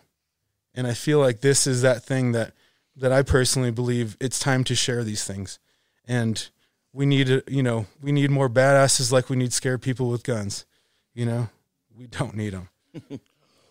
Damn, Shane. Yeah. I love that. Words of wisdom. How do you? Yeah. How do you destroy an enemy? Make them a friend. Same same words. Same same quote, different words. But I love I love talking about that stuff, especially with the current climate. Um, we I talk about it all the time, but it's it's definitely you know you see people, especially with politics and their opinions and um, you know the number one way to have you know empathy in any way is to put yourself in somebody else's shoes right? You look at like their circumstances are different than yours. Their point of view is different than yours. I love the way you know it, it's going with politics and stuff like that. You see people from certain areas jet, tend to have a certain political view right? And i i realized at one point i was like if i lived there i would think the exact same way those people think. If i was from where you're from i would have the exact same flag flying behind my truck as you do. And And in the same way that when you look at people from South Boston, they have a Boston accent. Why do they have a Boston accent? Because they all live in the same area and they all talk like each other. What do people do? What what is what is all these beliefs and all these things? And it's it's you talk like the people around you. You're influenced by the people around you. And so in that same way, having empathy and compassion and being able to understand, okay, I understand why you think differently than I do, and that's okay, as opposed to you're wrong, burn you at the stake. And um, yeah, it kind of ties into what you're saying. So I love hearing that stuff. Yeah, man, it's up to all of us. And once again, I think um, we should always include that you know in our conversations because snowboarding, skateboarding, surfing has saved so many lives, honestly, and I don't think I can say ever one time did I think about. I didn't care if you were a goth, if you were the nerd person playing Dungeons and Dragons. I just ne- like my vision as a kid. I wanted to know everybody. I wanted to know what they did. I didn't care if they knew me. I wanted to be like Casper the Friendly Ghost. And it's weird when we've gotten to the flip side of that, where people are so focused to tell us about themselves, they're forgetting others. You know. And if we can remind each other how awesome these stories are and how this is all part of our story, our connection, once again, you know, it's the, this is the magic. I mean, like we were saying, you can go snowboarding by yourself and it's fun, but when your friends link up, it's way more fun. There's guaranteed. I mean, it's funny because I don't um, promote um, like when I go surfing because I think surfing is a very um, spiritual thing. Um, or beyond spiritual, it's just a different connection. You don't need to be showing everybody all the time you're doing it and whatever. But um, I got to say, when you link up with your friends, it's pretty amazing. And like I, I, I think about my ex girlfriend's um, nephew when he was three. I had taken him out in Hawaii or something, and to date, um, seeing the uncles and the aunties make room as we catch a wave with a little three year old on the surfboard, that excitement probably trumps all of the most amazing moments I've had personally, you know?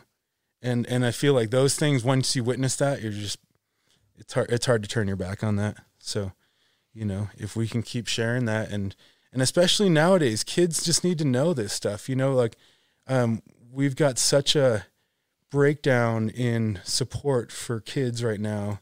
And I don't mean for education or something traditional education. I mean just saying, hey, you are somebody. You know, you are somebody. Everyone, every single one is important to this story. And if people just have that more in their life, you know, it, it, nothing's easy for anyone. But once we understand things, we can be helped, you know, we can find the the reason. And I think a lot of times for snowboarding that has what that's what I mean by it has saved so many lives because it gives you that reason. You know it gives you that connection and um, you, you just can't replace that. I mean irreplaceable. It's what i said before what is essential? You know some people want to tell you what is essential but when you know what is essential to you and it's based in the right place you can do anything. You know like literally when you're coming from the right place you can talk about anything because it, it means something this isn't you know trying to make money off of it this is not to sell an image this is literally direct contact with the source of being correct. That's cool, man. People need to hear these words. I'm inspired, dude. Yeah. Straight up. You know, and uh, Shane's Instagram drops a lot of this knowledge from time to time, so people should check that out. Also, inspiring stuff, dude. I see you out there picking up trash, helping with the You know, environment. that's Like, actually that a- stuff is so cool. Let's talk about that for a sec. Um, so yeah, we started this thing called Clean Our Canyons a few years ago, and then uh, like Jared, um, you know, Lexi Grimes, they've been doing the fishing for garbage, and those kinds of things started because, um, you know, you see all these people selling an image. We're we're whatever activists or whatever you want to call it. But what what happens is you start getting these people that are not showing up to, to get their hands dirty. You know, they're promoting this thing where it's, hey, we're doing this, send us money. And unfortunately, there's those kind of Al Gore stories where it's like, are you just making money off of it and changing nothing? Or are you really doing something? And so I remember, um, have you guys ever like, you know, the whole idea of making your bed? You know, make your bed in the morning because no matter what happens in the day, you'll return to a made bed. It's the first step of completing, uh, you know, your tasks of the day. And so this is the beginning of something that, like I'm saying, if we are trying to save the world, but we can't keep our home clean, what the hell, man? You know, what, what, that's once again expectations versus gratitude. So us showing our gratitude by cleaning up our home is the beginning that brings people together. And then in those moments, you find people that are coming up with ideas and talking and meeting. And this is another subject I like to talk about is the right now in the world, no matter what technology is invented, nothing can replace human connection. Absolutely nothing. And so when we do these things, instead of like, this is our group, this is our thing now, like we save the world now. Cool, you fucking assholes. It's like, this is all of our shit. If you are living and breathing and you care about something, you're part of it. You know, like we all make garbage. There is not one person that could be like, I don't, I don't even do that. Yeah. It's like, no, you all make garbage. So th- you can be there, inspire. And we do these things, you know, and it's harder nowadays. So it's more inspiring the individuals to do it and then maybe promote it, you know, whatever on your own pages, however you want to do that, or don't do it at all. But the idea is you can go hiking, you can have a bag, you know, if you need to, you can bring, um, you know, the little tongs that pick stuff up or, you know, bring some gloves or something. But either way, the idea is to incorporate that into your thought process because the more you do it, like we go up Little Cottonwood or Big Cottonwood and you see these high school kids and they're going, What are you doing? Because they think of this, uh, you only clean up when you have to, when you're in trouble, like community Mhm. service. But when you show that th- we're not in trouble, we're actually caring. You know, when people say, I don't care, I don't care. Well, that's a, that's a, that's just like trying to get away from, that's deflecting away from responsibility because it's actually rad to care. And what started the whole cleanup thing was, you know, we had um, the OR show. Every one of those companies came and promoted Utah, our canyons. And then they said, oh, the governor's not doing whatever we want them to do. So we're out of here. Which one of those companies did a cleanup? To say, hey, we want to do something to give back. And maybe they did it, but I don't know who they are. Yeah. But it's still the beginning. You, like you, when people expect a complex issue to be solved by people going up to the Capitol building, yeah, right. If they can't clean up their backyard, you expect them to do that, get all the way to the Capitol Hill and do all this. I mean, come on. And if we only rely on votes, that only happens every few years. I Yeah. mean, that's a really tough thing. And so, you know, it, it- once again, I think it's important now um, for people if they do care. If your organization is saying, "Hey, we're this and that," instead of fighting, "Oh no, no, no, we're not trying to be like that," or we're not trying to uh, just promote ourselves, then make a comprehensive sheet and show what each individual is doing. You know, how much how much garbage have they helped to redirect, or what program are they directly involved with? You know, and I feel like we need this stuff right now because leading by example has never been more important. You know, and that's it's great what you guys are doing because developing conversations is a part of it. You know, and that open mindedness. When we were talking about the open mindedness, um, I had a teacher in high school. He was from South Africa. His name was Anosike. And honestly, I don't remember barely anything from his class. And it's even funnier because he came in the first day and he said, I'm Anosike. If you remember one thing in this class, remember K Y M O. Keep your mind open. And I was like, fuck yeah, I like this guy. Of course, you know, everything else is irrelevant from that class. but That's a that's an important message. but he left us with the best message to date because he's like, you're constantly pulling your head out of a straw hole. You know, each time you're in one, you pull your and it's like, wow, look at this, and then boom, wow, look at this, and it's just if you're constantly trying to evolve, you will see that. You know, and it's always impossible to fit back into that straw hole. So, if we can do the same and, and pass that on, you know, it's I feel like we are fulfilling that role um, in a in a good way. You know, I mean, obviously, people are going to do whatever they're going to do, but um, the connection of what we've been focusing on for so long. Having fun, flying. I'm giving you a damn air horn for that. That was beautiful. and just to kind of tie into that too, just a loving what I'm hearing. I'm like inspired. It's such a simple, actionable thing too. It's like you can post on your Instagram, do I mean, do whatever you want to do to promote what you want to promote. But a very simple, actionable thing is, oh, I'm going to pick up some trash. Easy, and it's not like it makes an impact, and anybody can do it, and it's it's beautiful. And then uh, going back to what you said about you know basically open mindedness right? It, well if you look at the what's the opposite of open mindedness it's closed mindedness what does closed mindedness come from? I know the answer. I'm right. I'm not going to change because i already know that i'm right. I'm correct. I'm you know what and what what is i am correct? That's ego. That's li- simply it's just your ego.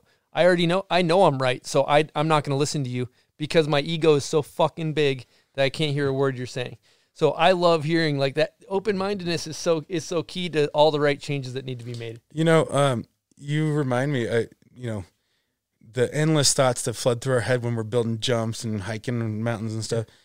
And um, I had one literally about that. How it's like, man, I think I've been surrounded by know-it-alls most of my life.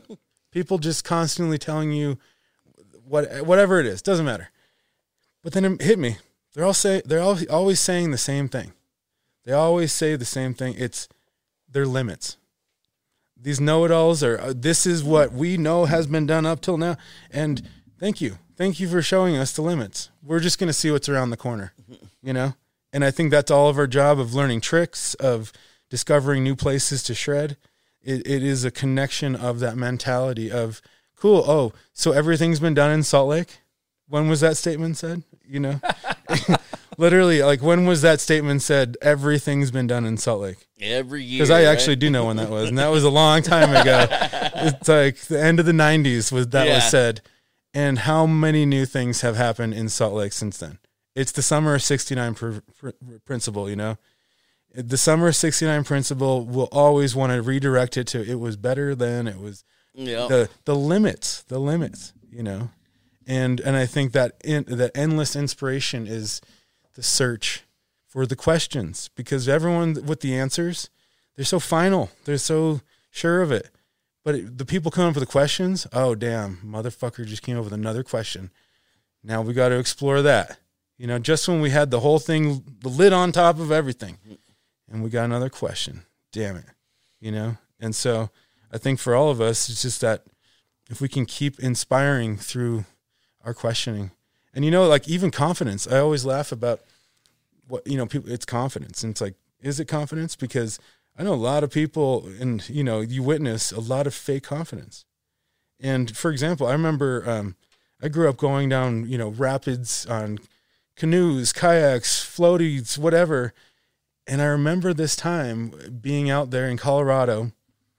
Everyone's having fun and there's a guy there that's going oh oh dog i should be the one driving like i'm the shit. I'm, I'm kind of the guy. Like i should be the captain. All right cool. We'll sit back here and we'll just you know he just do the thing. And so he gets in there and we just start spinning and bouncing and he's panicking. Oh shit dog this is hard. And it was like all right then get the fuck out of the way and we'll go back to enjoying ourselves you know? And that kind of false confidence happens all around. But i think that goes back to this thing right now that um if you're really wanting to make a difference you know stop worrying about being wrong. Stop worrying about being vulnerable you know? When i had cancer and i talk about it it's like i went and cried like a baby up on a hill above the hospital literally until that same voice that has saved me in the mountains and the ocean it's like just stop for a second and start thinking and just and do this. And i feel like the more we can help each other you know there there's such a um, there's a lot of stress for all of us right now in the world. And the more we can help each other just remind that there is possible ways of dealing with it in a positive way you know and making things better because because we are not afraid to be wrong or not afraid to be vulnerable you know? And what do we lose out of it? I mean look at how people are in the world. I always say people walk and drive like they are like their mentality. And it's like you've got people that are ready to kill each other because somebody cut them off on the way to the stop sign or the red light. what the hell? You know, think about that. It's like uh, they say if you fight for nothing, you'll fall for anything. And it's the truth. You know, it's so the more the reactions take over, the less you know the the spirit is really free. It's it's trapped to these things that are connecting you to paths that are only going a shitty way, you know? Like there's I, I just literally you know, all, that that saying that says um, fighting for freedom is like fucking for virginity. Well, that shit is no joke, man. You know? Think about it. It's like it just doesn't happen. And I was gonna say one of the coolest things ever was um, going to Bali with DCP and mods, and um, I always remember this because in Bali they're Hindu, you know, and simplest thing in the world. I remember getting there. They didn't know who we were there to meet or with, and we're surfing, and these young guys are like, "Hey, man, good wave," and I'm, I'm thinking like, "Are you guys fucking with me? Is this like Hawaii or something? We're just fucking with the haole guy." And then you know another wave, and it's like, "Good wave," and I'm like, "You guys fucking with me?" And they're like, "Oh no, no, no." It's just the golden rule. Like, you want to see a good day, show a good day. You know, if you want to see a fight, bring a fight. And I was like, oh my God, you guys are the fucking shit. I mean, like literally, I said it out loud. You guys are so awesome. And I mean, they had no idea who we were connected with, nothing. Just so positive, showing the day they want to see. The simplest thing on the planet. And that changed my life. It was just like, oh my God. And believe me, I still get frustrated, but that's when you have the the demon of expectation growing, you know, and it's like settle down, you know. How many times have I been wrong because of expectations growing? It's insane. But once again, it's that constant process of reminding yourself to stop being afraid of being wrong. Stop being afraid of being vulnerable. You know, be on the vibration that you want to see. It's just that simple, you know. And I know you guys already know it because you live in the same kind of scenario. So it's, you know, when people are wondering how does it work, it's just it's really based in that vibration. Absolutely. Dude, I feel like a sponge just wanting to absorb all this intel.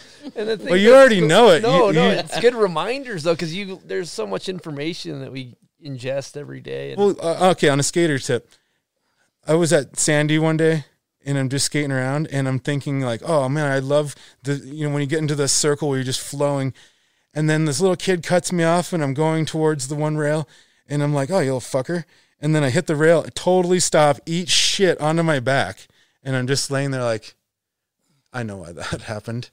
Because my thoughts were totally not, you know, you're in these thoughts of like, I love this trick, I love this trick, uh, oh, this is so good, oh, fucker, little fucker, and then, and then you eat shit.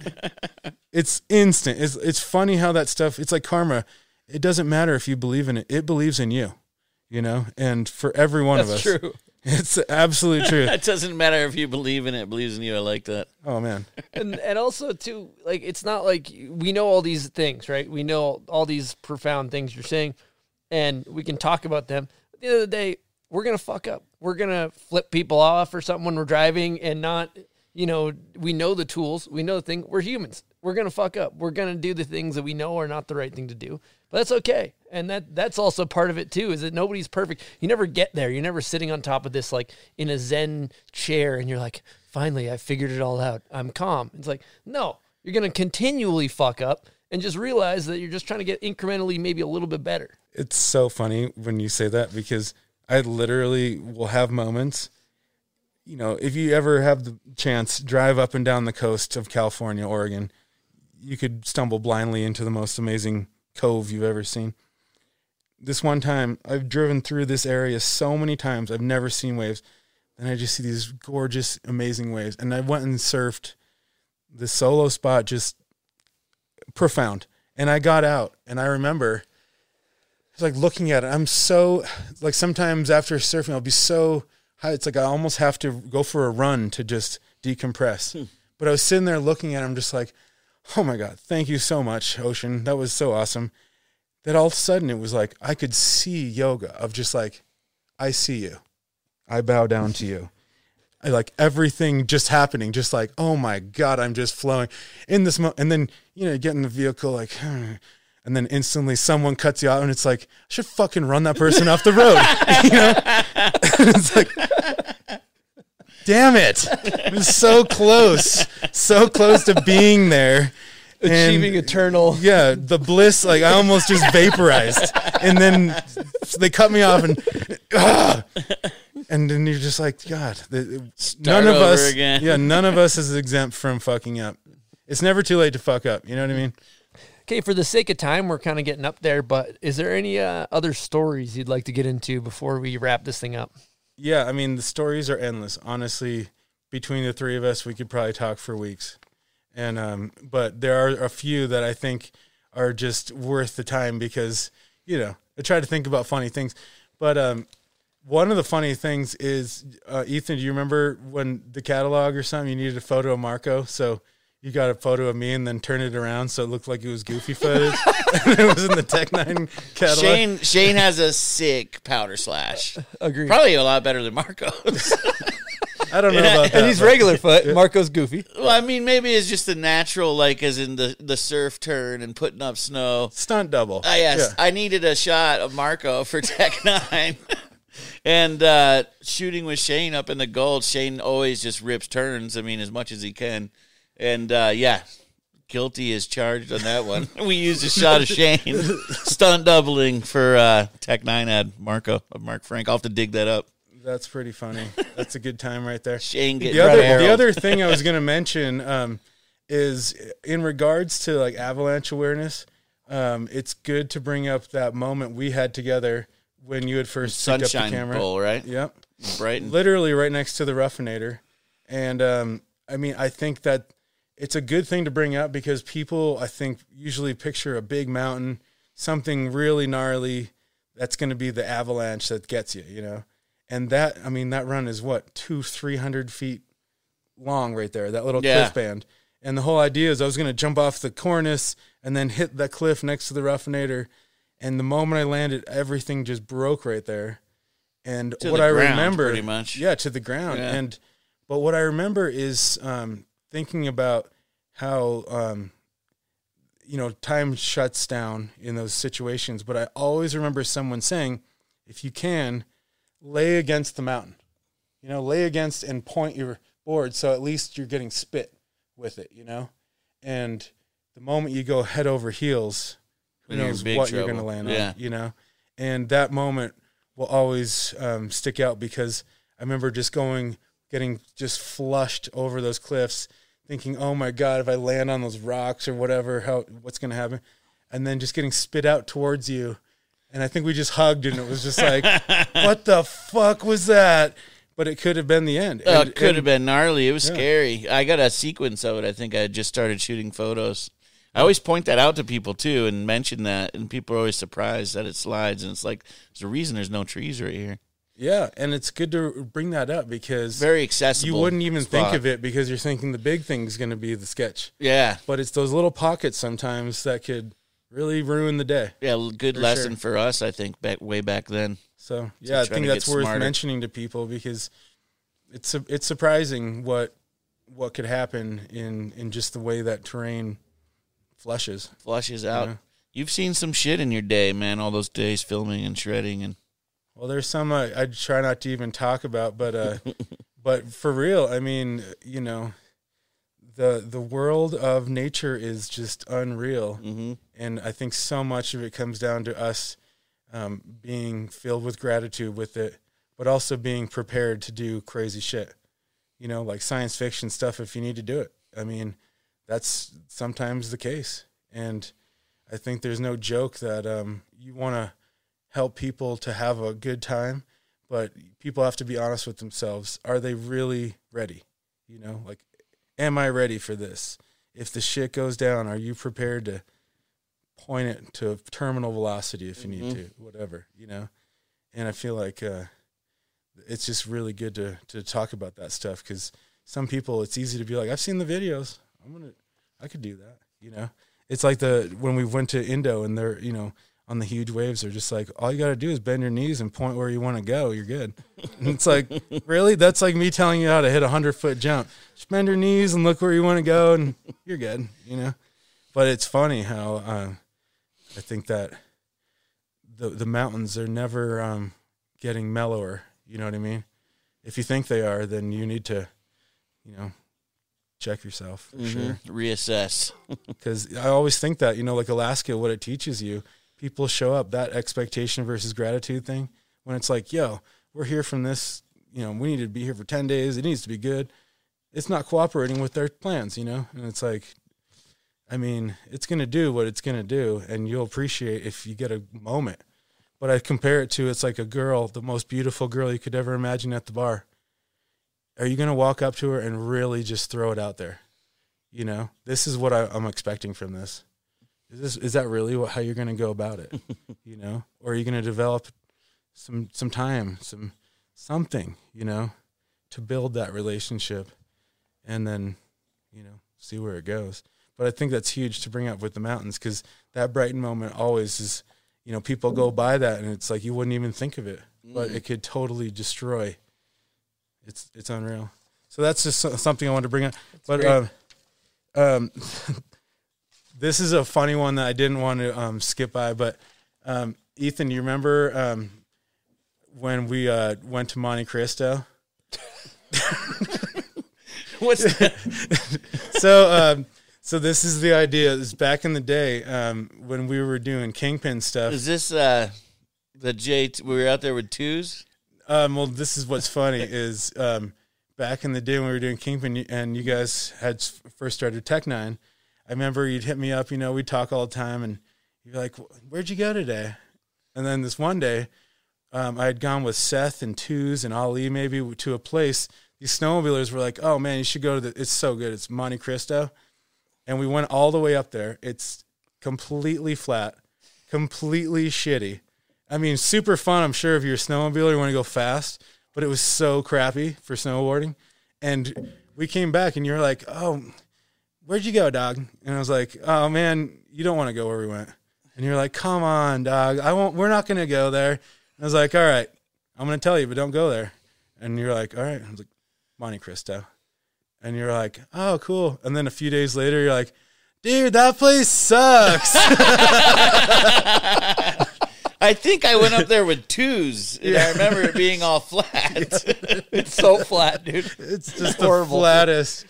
But it is really funny when, when how those things happen. You know, no They seriously, thought you were don't want to holding go. out on some gem. Like, dude, what? These Dude, guys. Shia have you been- always got No, gems. no, seriously, you don't want to go there. You don't want to go there. You guess really don't want to go there. He's always holding gems, but he is always honest to a fault as well. You That's really some good don't wanna go baiting. there. So, um, this other thing I was going to talk about is just, um, you know, nowadays I feel like snowboarding has definitely gotten into a, you know, a stage of people being more serious. You've got people, you know, rightly so, working out all the time, training, you know, doing these things. And it's funny how where snowboarding has evolved from, you know, because there's stories, you know, that um back in the day that are just so out of control, you know, renting cars like Hostynek did with those guys, launching them, you know, in San Francisco off the hills and stuff. And so I was thinking about just it's funny um, because you don't want to throw people under the bus or anything, but it's just like the root of how immature snowboarding really is. And I was thinking about how funny that is because there's certain levels of it. You know, everything's super PC these days, and you know we're trying to find these balances in people's perspectives. But then it's like, yeah, but you've just got people just completely losing their minds on these trips. and I, I was going to ask you guys about ones, and then I was it made me laugh to think about how stupid we really are, and it, it's just amazing because um, when I look back, there we were on this Burton trip one time, and we were staying at a house like this, this mansion in Tahoe, and the guy's mom had a mistress, and um, so it was really interesting combination there. And um, the guy we were with that was a team manager hooked up with the mistress, and so it was really funny because this is totally um, not to be sexist or anything stupid. This is just talking about how genuinely immature everyone is. Um, in the morning, the team manager is like, "Oh, you know, she's really hot. She's from France or whatever, um, but she's got like two inch nipples. They're like the biggest nipples I've ever seen." And so, of course, we're a little kid, like you know, teenagers at this point, going, "Oh my god, two inch nipples!" You know, just cracking up. And she walks in the room, and she's like, "Um, excuse me," and I won't say his name, but she's like, "Excuse me, excuse, what is a, a two inch nipple?" And we're all like, "Oh man, um, two inch nipple is kind of like when we're having a good time, we just sometimes just go two inch nipple." And so, you know, a bunch of just dumbass snowboarders trying to get out of the most awkward moment ever. And so it's like, yeah, I know, when we're having a good time, we just say two inch nipple. And so the whole weekend that we're there, she'd be like, guys, guys, two inch nipple. and, and- and we're just like, yeah, two inch nipple, man. Oh my god. And and we literally left that place. I remember driving it. She's like, two inch nipple. it was like two inch nipple forever, man. Straight out of the movies. Yeah. dude. It, it means we're having a great time. You know? So Oh man, I'm gonna have to. On that note, I think we might have to wrap it up. Shane. That is a straight up banger. there's just it's just endless to be honest. Two but the whole point is I hope that one day um, we're all as stoked as you know the people we want to be. You know, and that, that that's what I was going to end this with is we were once in New Zealand, and New Zealand, you know, is amazing with snow. But if it doesn't have snow, it's the best surf trip ever. And so we'd gone to the most random place ever. We, out of the blue, meet an old man named Jim from Molokai, total white guy that speaks pidgin, and he's singing to the ocean. It's absolutely flat. And we're like, this is a madman. He's insane. He's just singing. He's out there, he's just paddling around. And then, like a movie, a monster wave just comes to this guy and he just surfs like this whole bay. and we're like, what? Jim from Molokai. And he comes back and he's just like, oh, it's so nice. And he's just singing and so happy.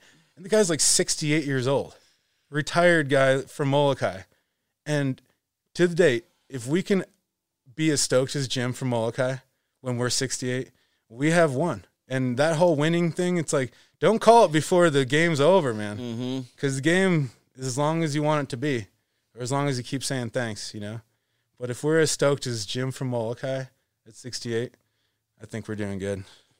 Hell yeah. Give Jim an air horn. That's right. Well, we want to say thank you guys for watching. I want to thank you guys. Thank you for providing uh, a platform for all these conversations. And I want to say thank you to my family, to my friends. I mean, without them, th- there's nothing. And thank you to all the sponsors that have helped us for all these years, had faith in us to come through and do this stuff. Thank you, snowboarding. I mean, snowboarding saved my life for sure. And uh, I think that I cannot say thank you enough to the planet. I mean, this is the my favorite planet that I can remember, you know, and uh, it's uh it's that kind of thing though, the the endless thanks that makes me want to keep exploring, you know, seeing what's around the next corner, and I'm just so endlessly thankful and thankful for the people that have helped me. If I can ever give back as much as they've given me, I mean, I would feel accomplished, and uh, I just feel like those thanks. Thank you to Whitey for with the Kingpin years. That was insane. Thank you to Justin and Brucey with Absinthe. I mean, all of this time has helped me um, evolve from that snowboarding kid of check me out to let me help these guys and let's show you them. And I feel like that has, I will always be thankful for that and learning that from Whitey and learning that through Absinthe, um, helping others. It's that next phase after you've achieved this. It's it's just inevitable. Um, but yeah, I want to just say, you know, this this endless um, conversation we can go on forever, and I'm so thankful that it exists. And thanks again for doing all this stuff. May we all find the harmony in this crazy life we're living, and living together, and may we find what we're looking for. So, as much as we can say thanks, let's never stop. Well said. Let me say one more thing before we leave. I I thought about this the other day um, because we um, we didn't really get into a lot of details with Kingpin and Absinthe, and um, one thing I wanted to bring up was when I first started with Absinthe was 2004, the pop year, and um, that year I remember um, Jamie Pierre, one of the raddest guys ever. Um, he had always said, "Why doesn't the snowboarder hit Chad's Gap?" And I just remember thinking, no matter what, this year we got we just got to do that, you know. And uh, so when we did that, and you know the whole Chad's Gap thing was just such a m- mega moment in snowboarding. It was that moment in snowboarding where, similar to Ingemar's backside air, you just knew things changed. And I remember at that time thinking, damn, what little kids are going to watch this and then grow up with this, you know? And last year when Sage went back and hit this, I remember um, he had said, you know, I was that little kid at the pop premiere in Salt Lake. He was that kid. And then he grew up and destroyed it. And I just, that to me was, it was like, this is the coolest ever. And uh, I just, I feel like there's so many cool stories that we could get into, but that thing I just felt was just amazing. He was the little kid that was influenced and then came back and dominated. So, right on Sage. Well said, Shane. It's been an absolute pleasure chatting with you. We're going to take it away. Thank you guys so much for listening. We really appreciate you guys for watching and tuning in. And uh, yeah, we got another one coming at you next Wednesday. Over and out from the bomb hole. Okay, thank you guys so much for listening. We really appreciate your guys' support. If you want to continue to support, head on over to bombhole.com where you can find a link to our store. We got all kinds of goods on there shirts, hoodies, etc., as well as our link to our Patreon. So if you want to support us in that way, head on over to bombhole.com. Thank you guys again for sharing the episode each and every week. We see you out there doing it and we appreciate you. And that's it for this week. We got another episode coming at you next Wednesday. We will see you then. Peace.